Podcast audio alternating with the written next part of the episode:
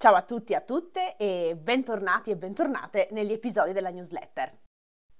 Scusate se vi tedio con questa pubblicità, ma come sapete la pubblicità è necessaria e quindi vi ricordo che, se non lo sapete, abbiamo avviato dei nuovi progetti sull'Ernilango, nuovi progetti che potete trovare nel nostro sito nella sezione contenuti esclusivi. Se avete piacere, se potete e volete sostenerci, se volete potete sostenere i nostri progetti, potete trovare tutte le informazioni per farlo nella sezione contenuti speciali che trovate sul nostro sito lernilango.com oppure nella nostra pagina Patreon che trovate nella descrizione del video qui sotto. Quindi scusate ancora se vi tedio con la pubblicità, ma è necessaria, ahimè. Ebbene dunque, fatta questa premessa, ahimè necessaria, passiamo alla parola che ho scelto oggi per voi. È una parola molto interessante, è un verbo, un verbo che devo dire è molto usato, ripeto, nell'italiano colloquiale e informale, perché, ripeto, anche in questo video, in questi episodi della newsletter ci concentriamo maggiormente su espressioni e parole usate nell'italiano colloquiale e informale quindi nell'italiano maggiormente usato in Italia quando viaggerete in Italia. La parola di oggi è sbolognare, il verbo di oggi è sbolognare, perché appunto come vedete sbolognare è un verbo. E se state pensando alla città di Bologna, state pensando bene, perché effettivamente questa parola, questo verbo sbolognare, deriva dalla città di Bologna. Ma seguiamo la storia di questo verbo e vediamo perché è nato questo verbo sbolognare. Sbolognare innanzitutto significa dare a qualcuno, dare a qualcuno degli oggetti che possediamo, degli oggetti di poco valore.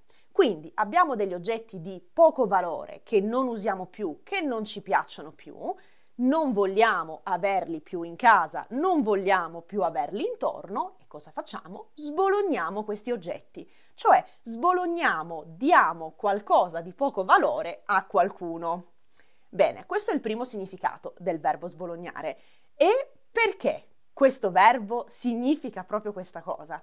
Significa questo perché Bologna, la città di Bologna, in passato era molto famosa per la produzione di oro, ma di oro di bassa qualità e a volte oro anche falso. Quindi il verbo sbolognare è nato proprio in collegamento a questa caratteristica della città di Bologna, perché la città di Bologna, nella città di Bologna, si vendeva un tipo di oro di bassa qualità, di poco valore e quindi si sbolognava questa cosa di bassa qualità o falsa alle persone. Quindi, proprio per questo motivo, il verbo sbolognare è nato per indicare questo passaggio.